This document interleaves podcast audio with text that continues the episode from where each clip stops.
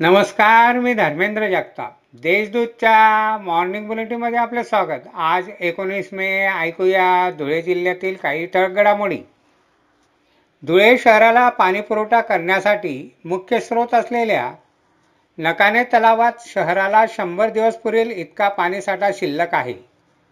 जलसाठा वापराचे महापालिका प्रशासनाने योग्य नियोजन केले तर धुळेकरांना पाणीटंचाई जाणवणार नाही. सद्यस्थितीत सहा ते आठ दिवसानंतर पाणीपुरवठा होत आहे.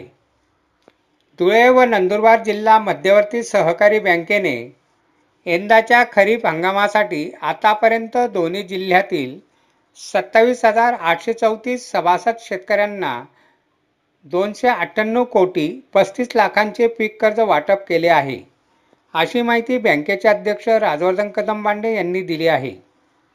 धुळ्याला पाणीपुरवठा करणाऱ्या तापी योजनेवरील बाबळे जलशुद्धीकरण केंद्रातील गाळ काढण्यासह मुख्य जलवाहिनीला सहा ठिकाणी लागलेल्या गळत्यांची दुरुस्ती करण्यासाठी शनिवारी धुळ्याचा पाणीपुरवठा बंद राहणार आहे.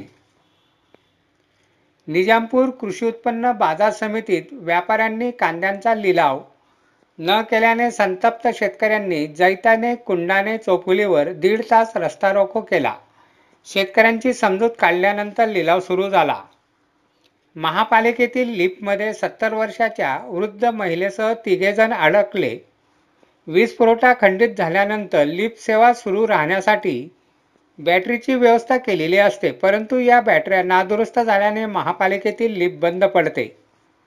धुळ्यातील पाणीटंचाईचा प्रश्न येत्या आठ दिवसात निकाली काढावा अन्यथा राष्ट्रवादीतर्फे महापालिकेवर हंडा मोर्चा काढण्यात येईल असा इशारा देण्यात आला आहे.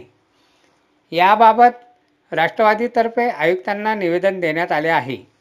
अशा आहेत आजच्या टळक घडामोडी. सविस्तर बातम्यांसाठी वाचत राहा देशदूत आणि ताज्या बातम्यांसाठी भेट द्या. W W W dot Deshdoot dot com या संकेतस्थळाला. धन्यवाद.